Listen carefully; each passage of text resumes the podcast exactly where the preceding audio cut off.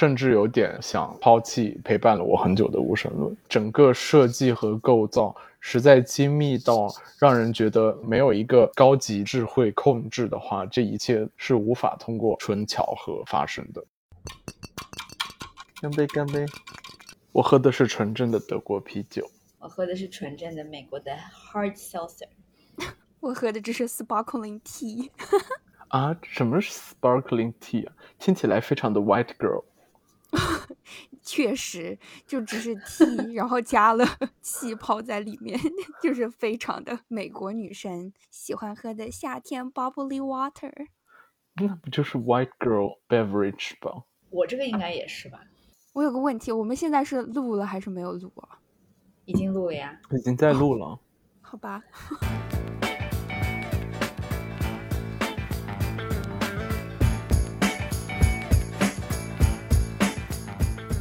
Hello，大家好，欢迎大家又回到 B B 幺幺二幺两个布鲁克林街坊邻居的瞎逼逼，我是小乖。我是冉七，大家好。今天我们很有幸请到了我们的高中，另一位好朋友，今年刚好毕业，正式成为了一名医生，那就是我们的好朋友有形球菌。 Hello，大家好，我是球君，很高兴来到你们的节目。哇，我们邀约他邀约了好久，对我们刚刚三个人一起干杯了，因为之前在看欧洲杯，我们本来一个小时前就要录音了。然后对他就一这直是沉浸在欧洲杯决赛的点球大战里。啊，实在是非常刺激的一场比赛，所以一定要看到最后。你是支持哪边来着？我作为在呃欧洲大陆的，当然是要怼一怼，就是对岸的英格兰。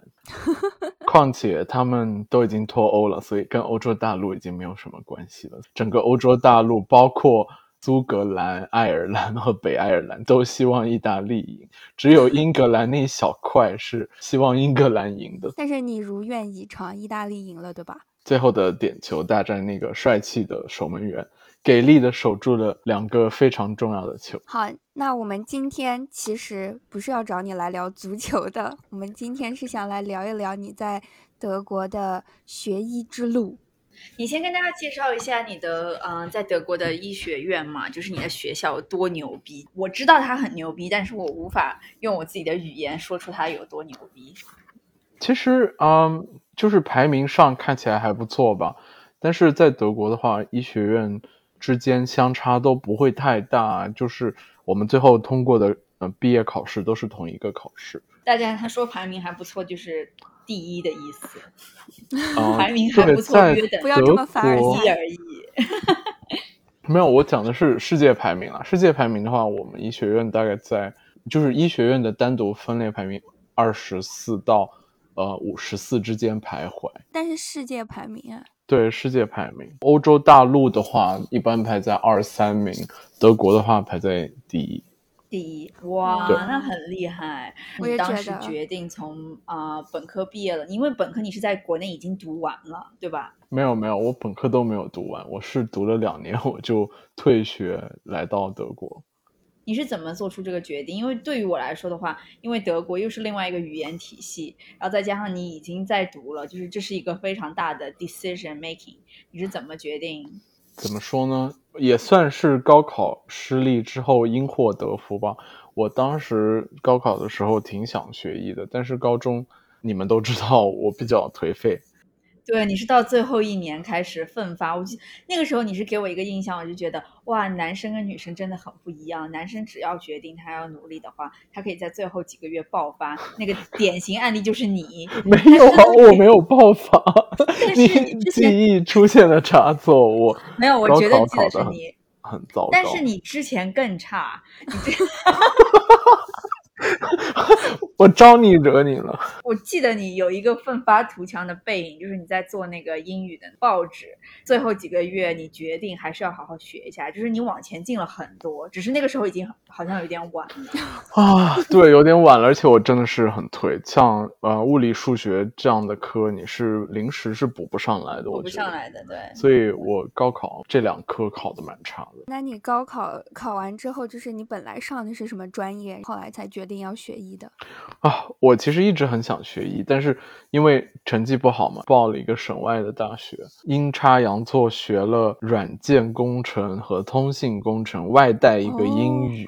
为什么会外带一个英语啊？啊，因为这个学校想培养什么高技术双语人才， 所以就给我们硬塞了一个英语专业。当时就不太想读这个专业，就一直在考虑，要么换专业，要么出国。正好当时比较喜欢德语文学，就学了一点点德语，就发现学习德语的同学里面很多都是想来德国留学的，因为很多都是学工程类的，德国工程类还蛮好的，所以很多想来的。反而我成了那个德语班里面第一个到德国的。所以你是先开始学德语，然后后来才决定去德国的吗？还是对对就已对经就是这样子。哦，那好巧啊！德语文学这个简直听起来好专业啊！你已经感觉精分到啊，我很喜欢德语文学。哇，天呐，对，没有，因为介绍怎一么下说德语文学。就高考完了之后，嗯、受到打击嘛，当时就想从阅读一些书籍来给自己一个答案，就黑读了塞很的书多。吗？嗯、黑塞有，的确有读，而且还是比较早的。后来就发现，就是一开始本身是想寻找一个答案，但是越读越发现，其实德语文学里面还有很多很美的东西。渐渐的想学德语，学了德语之后，反而发现，啊、来德国留学可能是换一个专业的比较理性的一个决定。当时就毅然决然的退学，就来到了德国。啊哇，这还蛮蛮厉害的。哦对，我也觉得。那你在德国，就是你申请德国的医学院的过程是怎么样的？嗯，作为在外国拿到高考成绩的人，就要在德国先读一个预科，比如说换专业的话是要先读一个预科的。然后预科的话，它其实就等于是把德国的高中、德国高考的科目用德语给我们外国人再上上一一遍。然后嗯，但是是时间比较短的，一年的那种课程。上完了之后，你拿这个成绩，相当于是你的在德再国去的申高请考成绩，然后再去申请。对。哦，所以上完那个是要考试的吗？对，上完那个有一个最后的结业考试，结业考试相当于等价于是外国人在德国的高考成绩。高考成绩。对哦那你这考个得怎么试样？对，难不难？那个考试对于中国人来说，其实内容方面没有任何的难 度，但是主要是呢，语就是言语是吧言可能会有一些障碍。德国的医学院它的收分相对比较高，尤其是针对德国人来说，他们一定要考到德国高考的百分之前几才有可能上医学院。所以呃，像德国是真的是像我们想象的不用出学费吗？还是说是因为你当时考试的分也比较高，你拿到了奖学金？德国就是免学费的，你每个学期只用交大概欧元一百三到一百七左右的一个管理费，折成美元大概是两百刀不到一是是，个所学以对期。于外国人也有 这样对，它针对外国人也有这样的福利，不过呃，州与州之间有略微不同。像我在的这个州，开始读医学之后，它就引入了学费制度，但是也不是很贵，大概啊、一个学期两千刀不到吧。哇哇！那也相还比是如其果实你交美国来两百刀说的管理费，在美国这边可能教科书都买不起。真的。他说对两千，但是两千很便宜。 对对，他两说千是之其后实引进了哦对啊学费不过制嗯、对呃之后引进的学费的话，是你已经在读的学生就不用交，只用是新对入新学的学才生交。对，哇，那真的是所以好好啊！整个医学院我基本上是等于是免费读的，相比美国的医学院的那种学高额费，真的收是 对，费高额学费是的，有点可怕。 我觉得你真的是当初高考毕业那一年，你做的这个决定真的非常的正确，我觉得是一个很成熟的决定，居然搜集到了那么多的消息，而且做出了一个而且你高考最后奋发的那几个月，也 在你的德国的这个高考面前体现出了价值。 其实我我真的没有印象，就是我有这么的努力，因为最后结果真的不是很尽人意，所以就觉得好像努力也没有什么结果。当时对自己蛮否定的，所以才一直想要重新找一个找一个开始。所以你就顺利进入了医学院，你就开始了你的漫漫求医之路。你们对是几年制？跟我们大家说一下，你几年制？然后在语言的这个挑战下，你是怎么一点点战胜这个嗯、困难的学科？德国的学制是比较特殊的，和国内的和美国的都差距很大。它是一个六年半制的，等于是呃两年的非临床阶段和三年的临床，加上一年的实习和半年的最后的最终考试的备考。嗯，所以，嗯，他哦最后毕业了之后，他没有像 bachelor 或者是 master degree 这样子的概念。我们的毕业之后就是的 doctor 学位只是一个啊、 medical doctor，对，就是一个医师执照。因为在德国，医师毕业之后，你不是自动是 medical doctor，你只是一个 physician。啊，啊虽然你你如果叫做 medical doctor on your 对 degree，对，但是我如果要做 medical doctor 的话，我需要额外写一个论文什么的，这个我嗯还没有做，所以。你还暂时不能妄称只是自一己个为医生，对我还不能在德国叫自己 doctor。所以就是你念完那六年半的话，大家得到的学位，就如果你想当普通的医生，就大家都去那个六年半的学制下面上，念完了之后就大家都是同一个学位，对吧？啊，这就是医德国的医学全科教育，他每一个医生必须经历这六年半的教育，就包括像国内分开的儿科、妇科什么的，在德国都不分的，都是先读啊六年半，甚至法医学都是包括在需要呃一读这定个嗯先要读这个全科，之后才做分科，所以它门槛是相对来说听起来要高一些。对，这边我同学的素质都蛮好的，学习能力绝对不低。那是如嗯果要分科，要上完这六年半了之后，再决定说你想要对继续深造这样。对，哇因为读完这六年半之后，他还有一个像美国的 residency，然后这个嗯 residency，、呃，他就是把你从一个普通的全科医生塑造为一个专科医生的这专科个医生过嗯程。对那你有想过要走什么专科吗？我之前一直想做麻醉，然后因为麻哦醉算是比较轻松的科室，但是后来发现麻醉在德国有一个限制，就是你如果做完了这个专科之后，不太方便开诊所。我想给自己留一条开诊所的后路，所以我现在可能哇会选择泌尿外科。这是一个在德国比较神奇的科室，它是属于主要是外科，但是它可以开诊所，它又有内科的成分，又有肿瘤的成分，还有很多嗯啊、比如说像变性手术啊，它也是属于泌尿外科的范畴。我觉得嗯这些都是比较有意思的东西。呃，就纯医学角度来看的话，我记得你一开始去到德国的时候，你特别想做整形医师，你后面又跟我说你你想做的是创伤修复，对这是创伤你修复，第一次对跟我说的。然后第二次你跟我说的时候，你就是想做麻醉，然后现在你去呃，也想我做其泌实尿对之间还想过妇科和儿科，呃，就是嗯基本上每学一个科的时候，就会觉得啊，这个科每一个都很很很喜好欢玩，嗯对，就觉得这个科特别有意思，特别好玩，然后就想。但是深入了解之后，每一个科它还是会有一些短板吧。就像妇科的话，你呃这辈子接下来就要面对全是女性的患者，我是觉那得儿科也是啊，以后就 面对的对全是小对，孩而且儿儿科不仅面对小孩，你还要面对父母，父母非啊常对的对难对搞，对，这对个肯定。这这全世界的父母都很难搞，不只对是对中国的家长难搞，德国的家长也非常难搞，所以嗯我我觉得呃美国的肯定去也是实一习样过一段时间之后就觉得啊，不要不要，不想。 对，我觉得儿等科一好下像超，级。稍等一，下，我要去开一个门，然后这段可能要暂停一下，可以暂停吗？不怕。哎，怎么开个门也开不起？ Macht gerade Record zu Ende, okay? 嗨，两位美女，我又回来了。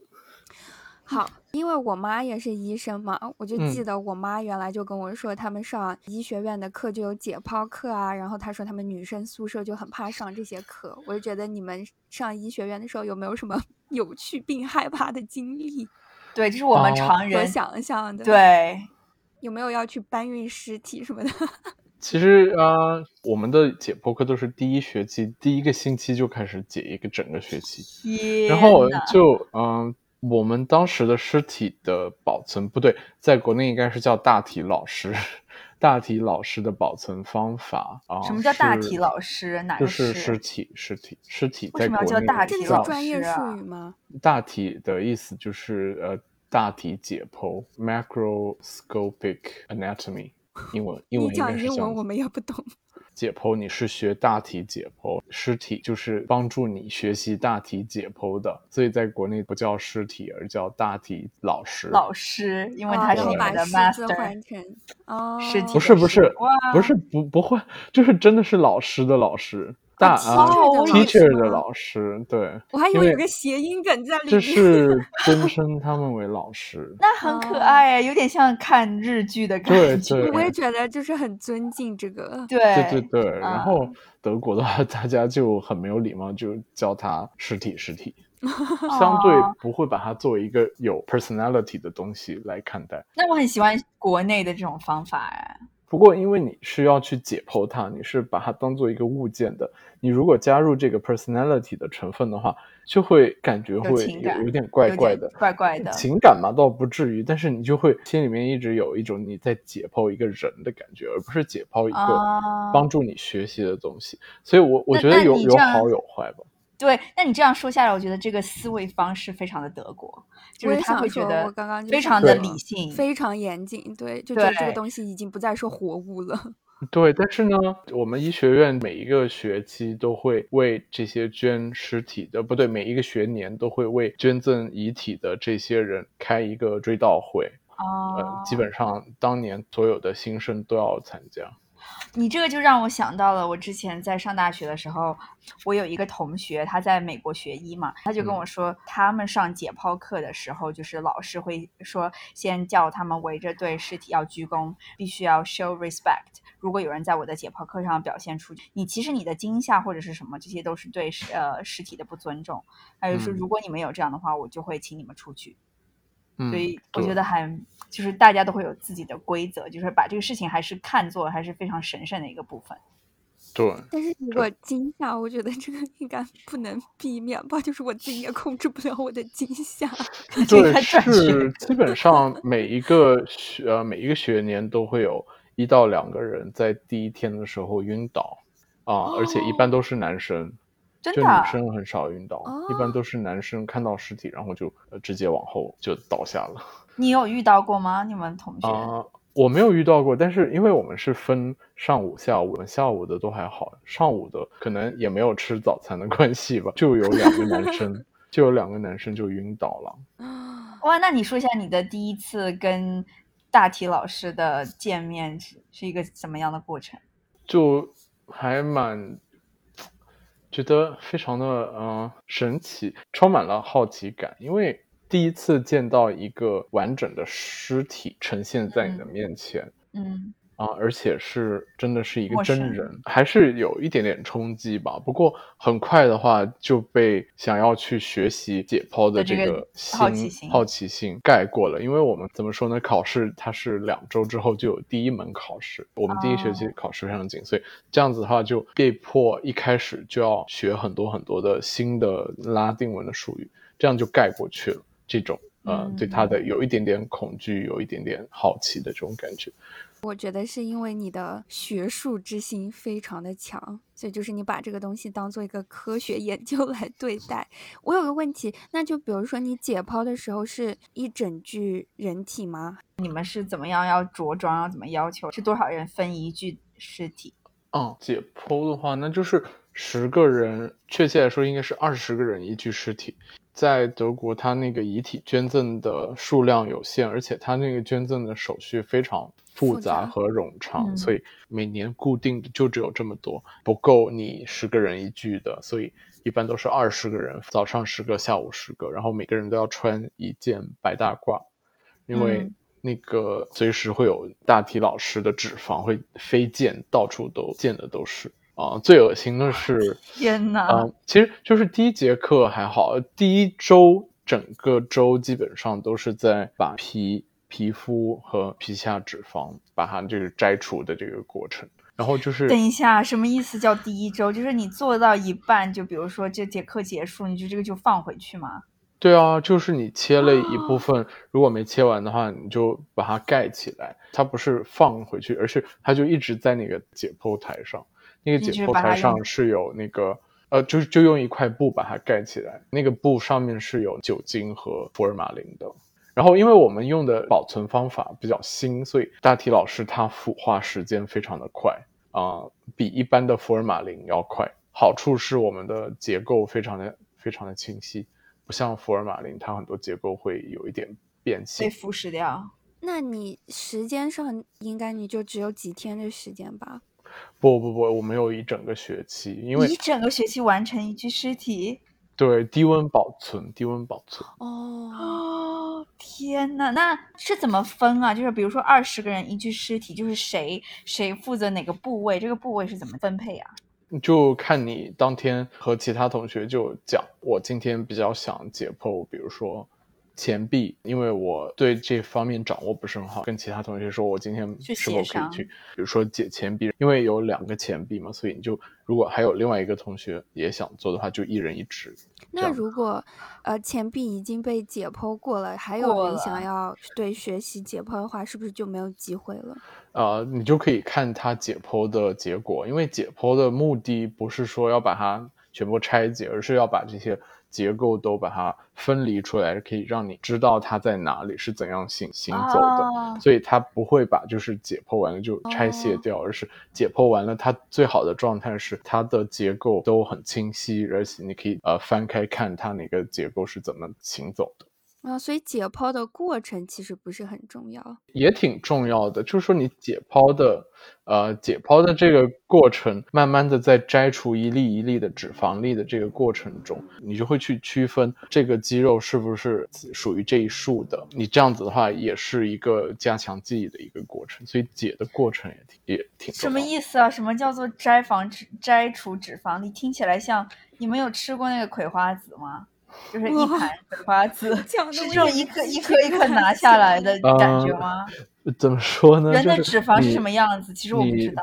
你你把皮剥掉之后的话，就是有一层皮下脂肪啊、呃保护你的各个结构嘛，让它不会乱跑。在你解的时候，你其实最主要的工作就是把那些一点一点的结缔组织和脂肪都慢慢的剔除啊、一点一点是什用么样镊子子的啊脂肪？用镊子把它一点一点黄黄的一坨，黄黄的一像坨，但鸡是的它那有个脂肪吗？就一块对一块对的。对，然后它但是会有里面有一个小的叶状，有时候摘的时候你拿破镊掉子只能摘到一个小粒，你就要不停的摘，不停的摘，不停的摘。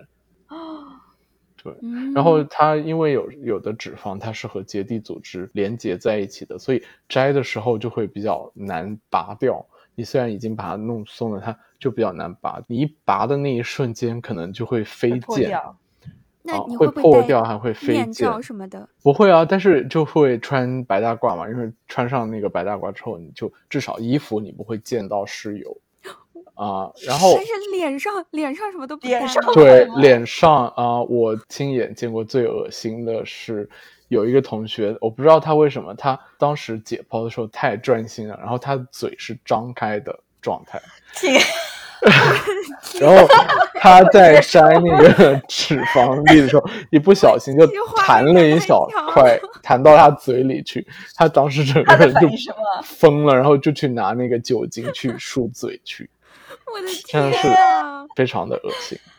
哇，这个太可怕了。对，这这个真是的太可真的怕是了所以我觉得要戴一个像像口呃罩新都冠不病戴毒那吗种面罩啊， 这啊、样不行戴更口方罩，因便为我学的时候还没有疫情，所以 大家都蛮就这样子去解剖了，只穿白大褂就够了的。但是真的就是天哪偶尔还是会啊觉得见衣服到我眼不睛担里心啊，了或者对是啊我应该比见较到担眼心睛我和会嘴见里到是这真的个是会发生的。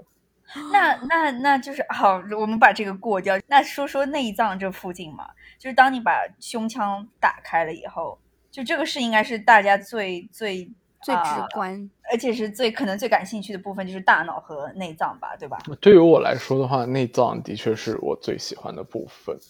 嗯，因为怎么说呢，有的人他比较喜欢就是肌肉组织什么的，可能以后他想做创伤科或者是嗯外科，对于他来说就比较重要。我是比较对内脏感兴趣，所以对于我来说，那是最最有趣的过程。嗯，你可以就是看到身体构造的复杂，血管是怎么连接的，各个器官之间是如何互相的连接和互动的，还蛮 fascinating 的。那就比如说像胸腔和腹腔这些，应该就是所有的同学都一起吧？对吗？就是因为我感觉对这对个对因为只有一个，然后大家都必须要学会。这这个就大家一起解。不过，像即使你在腹腔里面，你也有很多不同的结构，你可以需要你需要同时解的，所以大家都还是会分工。哎，那内脏还需要解剖吗？还是你只要知道内脏的位置就要可以解了？剖啊，要解剖。比如说，你像大肠的啊、上面也有很多脂肪粒啊、或者是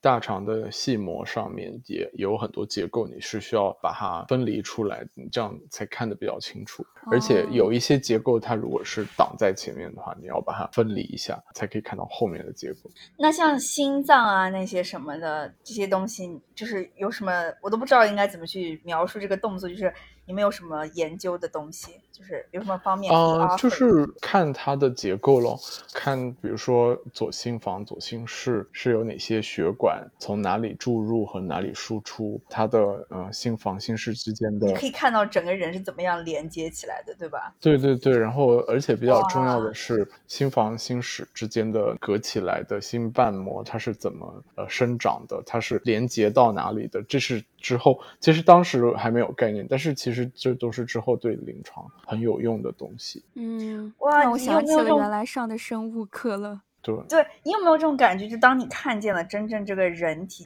因为对于我们来说，就是每个人其实大概知道，大概知道这些东西是呃支撑你生命的一个起搏器，你生命的整个引擎都在你身体里面，但是我们嗯都看不到。就当你真的活生生的看到，就是这些管道是怎么连接，就是像我们像一个机器人一样，就是你是什么样的心情啊？我觉得我好当好时神真的奇啊是呃非常呃，甚至有点、呃想抛弃陪伴了我很久的无神论啊，因为觉得整个设计和构造实在精密到让人觉得啊、呃没有一个高级的智慧控制的话，这一切是无法通过纯巧合发生的。当时就真的是哇有一种很强烈的觉得。这是一个非常精密的、一个非常庞大的一个仪器，所有的东西都是协调好的，你简直无法相信它是通过宇宙大爆炸偶然发生了生命这样子的偶然性。然后就长成这样了，对对吧？对，因为哇实在天哪每每一个结构，它的每一个功能是如何做到的，这都是研究人类研究了很久很久才。发现了它的一点点的样子，一点点的这个样貌，而且我们未知的东西还太多。对，因为我妈也是医生，所以我经常都觉得医生真的非常的厉害。而且如果有一些病或者是症状是医生不能解决的，我就觉得，就如果他已经尽力了，我就没有办法，因为医生并不能做到所有的事情都能解决，因为真的人体太复杂嗯了。那那你现在我非常好奇，那你有找回你的无神论了吗？还是就被牵走了？嗯，至今还是有一点点走向了不可知论吧。就是我觉得我不太完全相信无神，那就是所谓的，就是比如说在 dating app 上，你会经常见到别人就会呃填答案嘛，他会问你是不是无神论还是有神论，还或者是你只是 spiritual。我觉得你其实是，我觉得 spiritual 的话就是无知，呃，你刚刚是怎么说的这个词？呃，不可知论者。不可知论者，对，就是你无法说明到底是什么，对虽然你也我觉说不得出来到底是不是 God 或者是怎么，我觉得我们都像是无神论者，但是你是相信有一个 natural force，对就对是对，不是一但个是具象的我神。对我我的感觉是有这么一个高级智慧，但是我们作为低级智慧，我们是没有任何渠道去去感知这接个触它的。对，那嗯那这样我就又觉得特别那个什么，如果我们的身体都已经精密到，我觉得应该有一个更高级的智慧创造了我们，那是又是谁创造了这个更高级的智慧呢？就是这个东西会变成了一个一个 infinity 的 loop，就这样绕下 对来。所以这对这就是不可知咯。你就唯一所以知就道是的道东西，家说的、啊，道家说从 无生有，就是你必须要有一个无，不然的话，就这这一整个东西就是真无的限，不然就结对结束不了。真的智 慧，没有，不然的话，就是你不能说上帝是从哪里来的。就如果上帝是生出来的， 那就是谁又生了上帝的妈呢？嗯真对的就看到了这些东西嘛。大脑呢？你看到大脑的时候呢？反而我觉得大脑作为大体解剖的时候，算是一个比较没有没有那么平平多太无奇多的的料的一挺无个奇的器大脑 官，对，它就是一个大脑烧连烤接摊着上的 脑干和脊跟髓我们吃的对有猪脑点肠看起来这差不 真的多是，嗯，它作为解剖来说，算是大体解剖来说，算是一个比较平平无奇的解器官。因为它比较有趣的是，嗯，它的它的神经的连接，它已经算啊是并微不是观它的解剖了。对，并不是它的 visual，是它的更看不到它的一些的东西 function 和它的一些嗯，更细微的微观级别的，它属于软件，对。软大脑像软件，然后这些是呃内脏，那些是硬件。对对对对，而大脑的软件也是复杂的，完全找不到 Blow your 边 mind 际。对， The brain blow your mind，呃让你最觉得 fascinating 的是哪一个地方？嗯，我觉得最 fascinating 的应该是，嗯，陷入了内脏沉吧思。内脏，哪一个，还是是这整一个系统？整个内脏的互相协调，我觉得都很神奇。是可以像看到，比如说有那种，就是你知道手表不是后面有那种不封起来透明的，你可以看到这个机芯吗？ 机机对对对机芯的构造，然后它怎么样运作。如果身体你打开，是不是真的是能看到，比对如说心房的血管它怎么连到，然后每一根是怎么样？ 对，如果是解剖的好的话，的确是有这种体体验。哦，你有看到过吗？嗯有啊有啊，我们的那个解剖教室里面还有一句解剖的非常好的标一个本内脏的标本，然后它那个标本有一个特殊的点是它的内脏是镜像反过来的，也就是一般人的心脏它是在身体大约左侧一点点，但是那一嗯具呃它的所有器官都是由中轴线开始镜像反转了。为什所么以啊？它它比如说一般人的肝脏在右边啊、它的肝脏就在左边，然后是它它的本来心就脏长就在成右这样啊边。吗对，它这是本来长就长成这样的，这个哇是一个非常少见的一个先天性的遗传疾病导致的。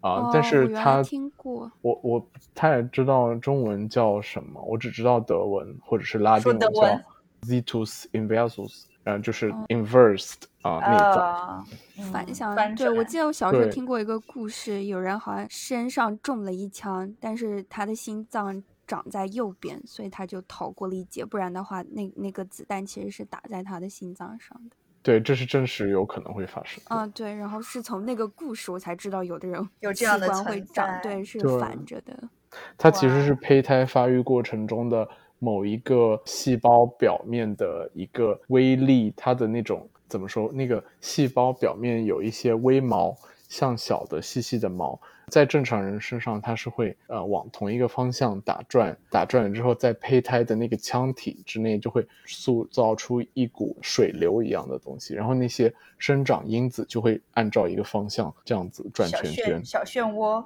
对，但是如果假设这个患者他的小微毛没有这个活动力的话，他那个就会随机啊、呃选一边，他就没有了那个哦漩涡，然后他就会随哦机选，要么是正常的，要么就是整个反转的。哇天哪，啊，好所有以其趣实啊长！成正常的人也不一定有那个漩涡，对吧？对，就是这是这是一个嗯、呃 sy- syndrome，叫、嗯呃我只知道德文它叫 Cartagena syndrome 嗯，嗯，可能中专文就业叫塔塔基 纳症状吧。啊。 等一下，我可以查一下。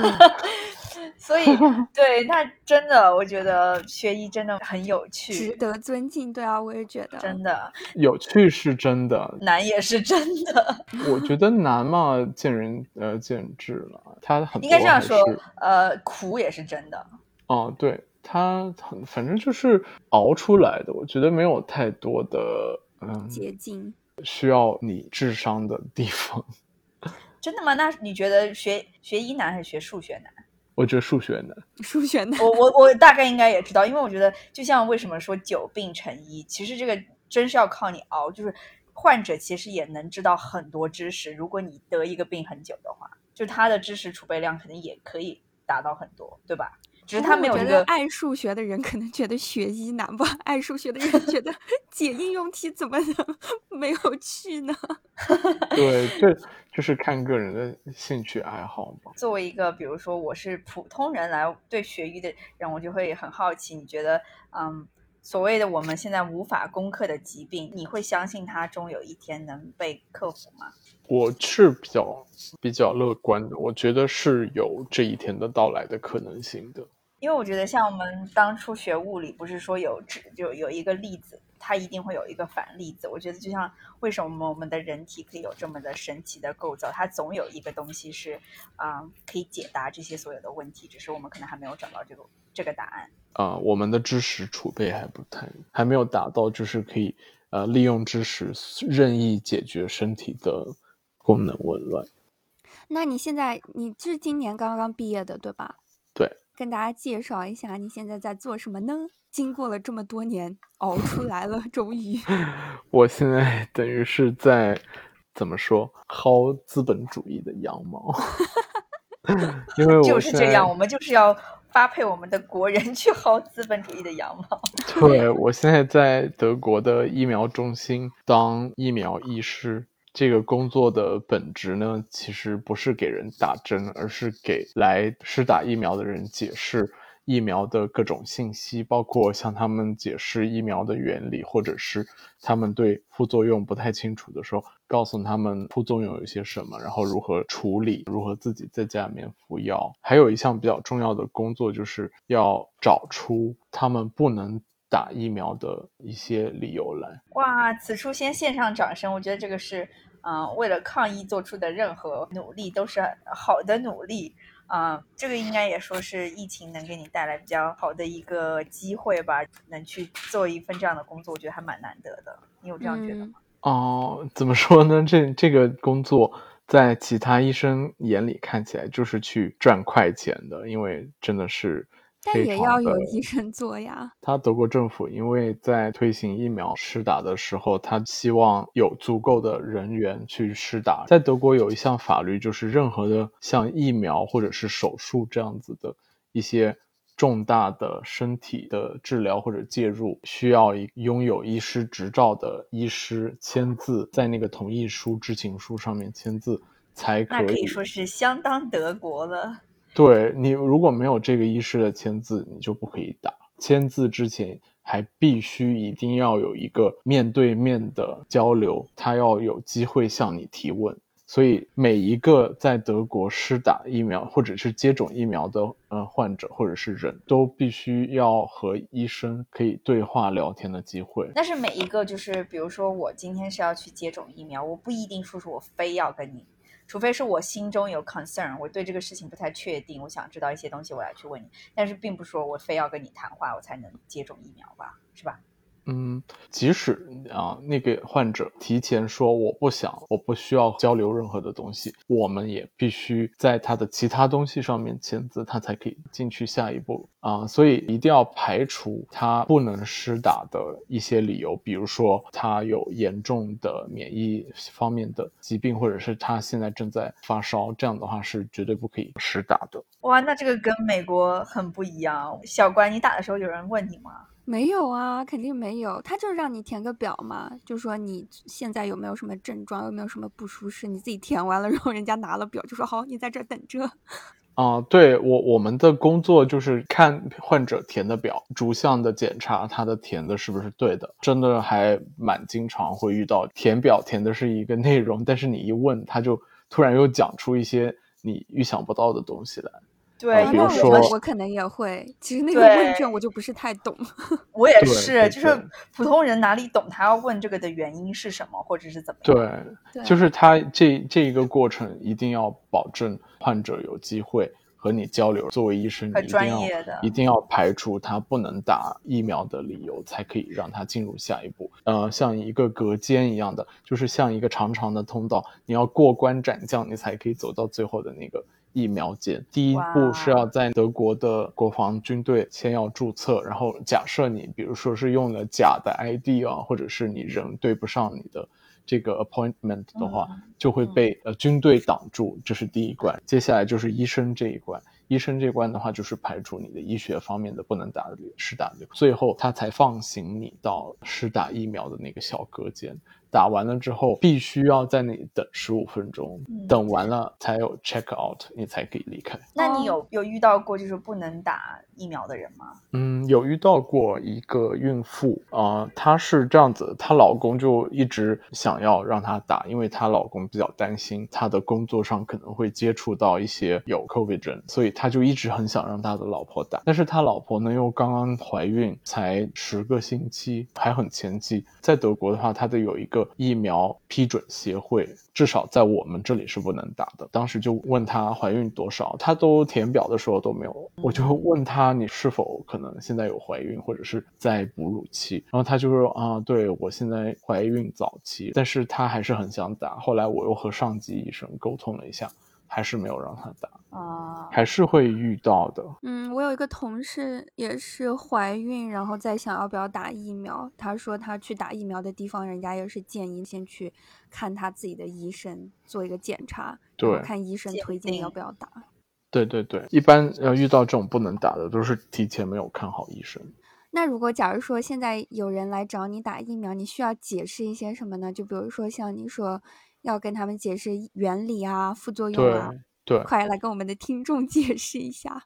嗯，我解释的相对比较多的是 mRNA 的这个疫苗啊，不过我觉得国内的听众可能对此的了解应该都挺多的吧。我是感觉国内这方面的我也觉得国内这方面科普做的很很对强信息非常的全面。mRNA 等于是把一小段病毒的遗传信息做成疫苗，然后打到你体内啊、这一段信息的话，等于就是一个啊、建造图，你的身体的体细胞接触到这个建造图之后，就会把它转译成一个小的蛋就是白工质。程队接收到了这个蓝图就去对对干对，活就是了蓝图，然后就造出这个病毒的表面蛋白。就建造出了一个关病毒的小监狱。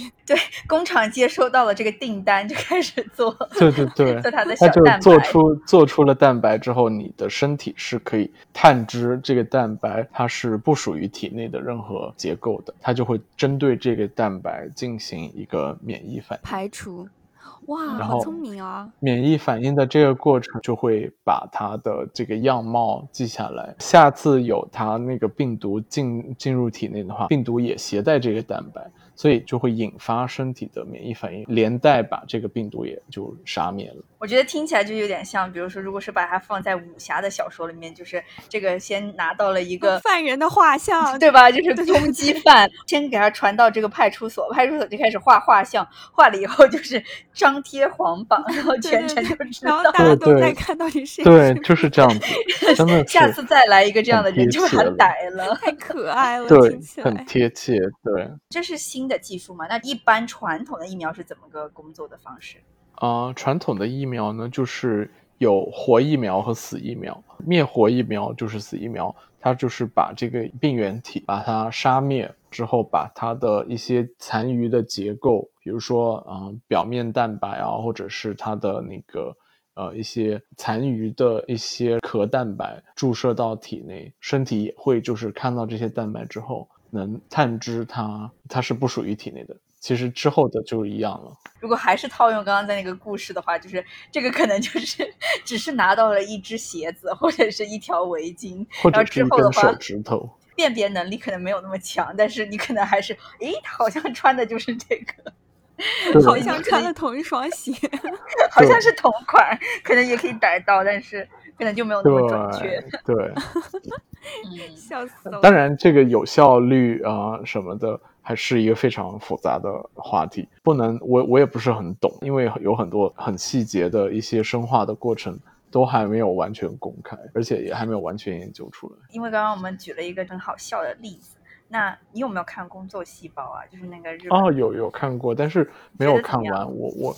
觉得做的非常好，而且非常的贴切，真的和你非常地生假动设，对，在我在学生化或者生理的时候，也考虑过，假设如果他们是一些有 personality 的个体，这些细胞他们会如何 react？那个做的就真的非常好。比如说红细胞或者是对白细胞，它的那些人设感觉都很贴切。对，就是哎吧是这样子的，这些细胞都是有性格的，如果我我问你，人体最御姐的一个部分是哪里？你会你会给我一个最怎么样的御答案？姐，最御姐，你觉得是哪个部位呢？你给我个例子。嗯，所以御姐，御姐是什么样的性格？就很高冷，对吧？很霸气，hold 住全场。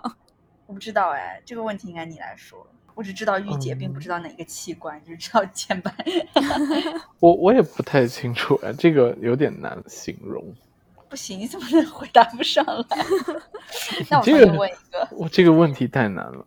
那就跟御姐相对的最傻白甜的 器官，最傻白甜的。傻白甜，好不是难傻白哦我甜觉得哎，我觉得如果傻白甜，那应该是胃吧，为什么？因为它胃很嗯牛逼啊！吃什么都可以吧？吃什么都可以把它消化掉。啊老好人，能不能说胃是最老好人的一个器官？哦、对，应该可以说 吧。这个啊，不过这个真的是很难讲，因为每一个器官它真的是太丰富、太复杂了。就哦是就如它果并你、不是那么的单一对你，比如说傻白甜三个 character 这样子的话，很难把它施加到任何一个复杂的器官上面。那最奸诈的呢？最狡猾的器 官？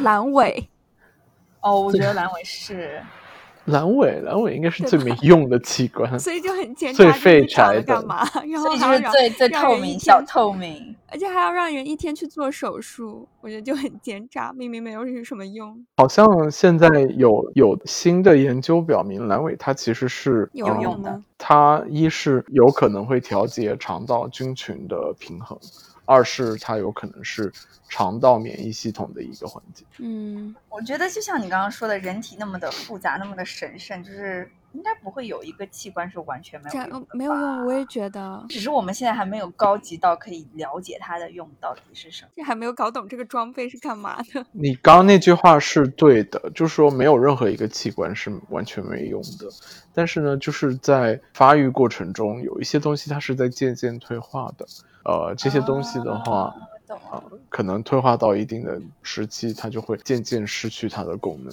那除了阑尾，有哪一个地方是我们正在退化的吗？呃，我们正在退化的话，我觉得可能，嗯，还你这个问题问的挺好的。我觉得退化的地方没有，但是没有进化好的地方一大堆。比如说，比如说，比如说，人体还不太适应直立行走，它还有哦，很因多为脚经常有真的吗对大家很多腿人都有脚的问题、啊，还有那个髋关节和那个脊柱。髋关节嗯是、我，我有些时候跑步，我的髋关节就会疼。对，最明显的例子就是腰椎间盘突出。你作为动物的话，它的脊柱不是直立的，所以你就不会有这个向下的重力压，腰椎间盘就不会突出。这是一个非嗯常典型的直立行走的动物才会有的呃一个问病症。毛病。对那所以就应该趴着走嘛，趴。蛇行走，对啊，就是像一条鱼一样的游来游去。此处放一首歌，说什么我我我是一只鱼， 那首歌怎么唱？大概大概就这个。 我们今天本来是要跟嗯、呃球君聊关于打疫苗，结果聊着聊着就被他神奇的医学给带走了。但是我觉得听到他的很多想法，我就觉得哇，蛮很新有颖趣我的觉得嗯，对对我也觉得。所以今天开非常心 感谢你来跟我们聊天，对我本来还有很多关于医学方面的神奇的地方，可以以后比较专的找专题来跟你聊一聊。比如说，我们可以一起聊一下你对心脏的看法啊之类的。哇，好大啊！这个而且这个心题脏的目太太看专业了，我担心球君，可请问一能下，你对心脏有什么看法？你对他的性格有什么评价？嗯，是一个非常勤劳的器官，但是也还蛮傲娇的，勤劳又傲娇，哦听起来像处女座哎。哎，真的，那我有一点，他就是真的是非常勤劳的在工作，每时每刻，你活着我的觉得他每很时每累刻，，对，哦他很累，但是呢，他又嗯时不时给你搞点东西，比如说什么？比如说你血管一心堵跳漏了一 拍，他就他就开始乱跳，然后你乱跳的过程中你就没有脉搏，没有脉搏你就会缺血，然后你就死掉了。那他嗯会就是有些时候会搞你一下吗？会有这种说法吗？就他不对啊开心，他就搞你一下。对啊，就比如说你像我刚才讲的典型的心肌梗阻，不致命的那种搞你一下会有吗？会啊，就比如说经常会心跳少了一拍，就像刚刚小怪说的，心跳漏了一拍。对，心跳漏了一拍，其实并不是漏了一拍，而是它下一拍跳早了，和上一拍几乎重叠。上一拍你就没有感受到它跳了两下，它跳完之后会有一段的抑制期，它就会让你体会上感觉是少了一拍，但其实啊是只其是实它有那一拍是重叠了跳早了，和前一拍重叠了。对，啊，所以好的，我觉得我们这个感觉聊到让我非常的想接着跟你一起开一个专题什么的，我们可以多请你来跟我们说一说这种从可以啊啊比较可爱的角度来怎么去 看还一给些大家东科西普医学知识。对啊，对可以啊，没问题的。哇，好，那我们开下一心次的话题又有了。 那就先祝你在苗话说的今天疫苗中心聊的挺短的，可 能聊了三分钟吧。对。被其他的话题岔走了。对，对，不过疫苗中心现在也没有太多事情在发生，因为整个嗯、呃德国施打的情况还还怎么说中规中矩吧，很多人都已经打掉了，现在来打的人已经很很少了，相比之前就是那种每天大排长龙，现在已经是非常清闲了。嗯，那蛮好的，就说明它的接种率已经很高了。对，但是因为有 Delta variant，它的那个新的流行，可能现在又要加大施打力度了。有说过要打第三针吗？你们？现在德国一直在讨论这个问题，可能会今年年底或者是明年年初要打第第三针。就是还要再张贴一次黄榜，可能还有一些人没有看到。对， 或者或者把他的那个画像把它画得更贴近高一清些，然一后点。对高清一点，然后再发布一遍。好的，那我们今天就先聊到这里，是吧？好，那今天就先到这里啦，谢谢大家。你们可以在 荔枝、喜马拉雅、小宇宙，还有苹果收听我们的节节目，今天我们非常感谢球有形球 菌，不谢，很开心和你们分享。这边已经夜里面一点四十七了，你哦明天几点钟上班？哦，我一般都是晚班，所以还好。啊，那好好，你可以睡个懒觉。对，我可以睡到自然醒。对，好嗯，好的。那我们就今天先聊到这里喽，拜拜。下次再见，拜拜。哦，对，球君，你快用德语跟大家说一个哦，再对，见用德语跟大德家说德语这个的再见听起来很像骂人的话，那你就就骂在一，中文里面听起来很像骂人的话，你就叫骂一啥个。？就用的比较多的就是去死，啊，去死听起来这就样是吗去死吗？对，听起来就是去死，就这样而已吗？真真的就是不要去玩我们！死， 没有骗你。 然后我天去我德国跟别人说这个，结果就被打了。 德国人都懂中文，听懂了你骂他去死，说一个长的，就是很高兴今天上 B B 幺幺二二摇这个节 目，然后去死，就这样说。嗯，好吧，就 es hat mich sehr gefreut hier dabei sein zu dürfen und auf Wiedersehen，这还是有比去较死呢？没有，我我用了另外一个呃再见是叫这个比较正式一点。这啊整句话都是再见吗？没有没有，我之前讲的很很高兴来参加。啊。又一次显示出了我们的无知，这个全程就是无知、无知、无呃知。对我完全不知道他在讲什么。好的，那我们就去死，好的，去死！ 去死！去死，你要把去去拉长一点，就会很像。去死！对对对，真的讲的非常好，超棒。哇，那我要申请学校了。对，对，everybody 去死！ My God, I'm so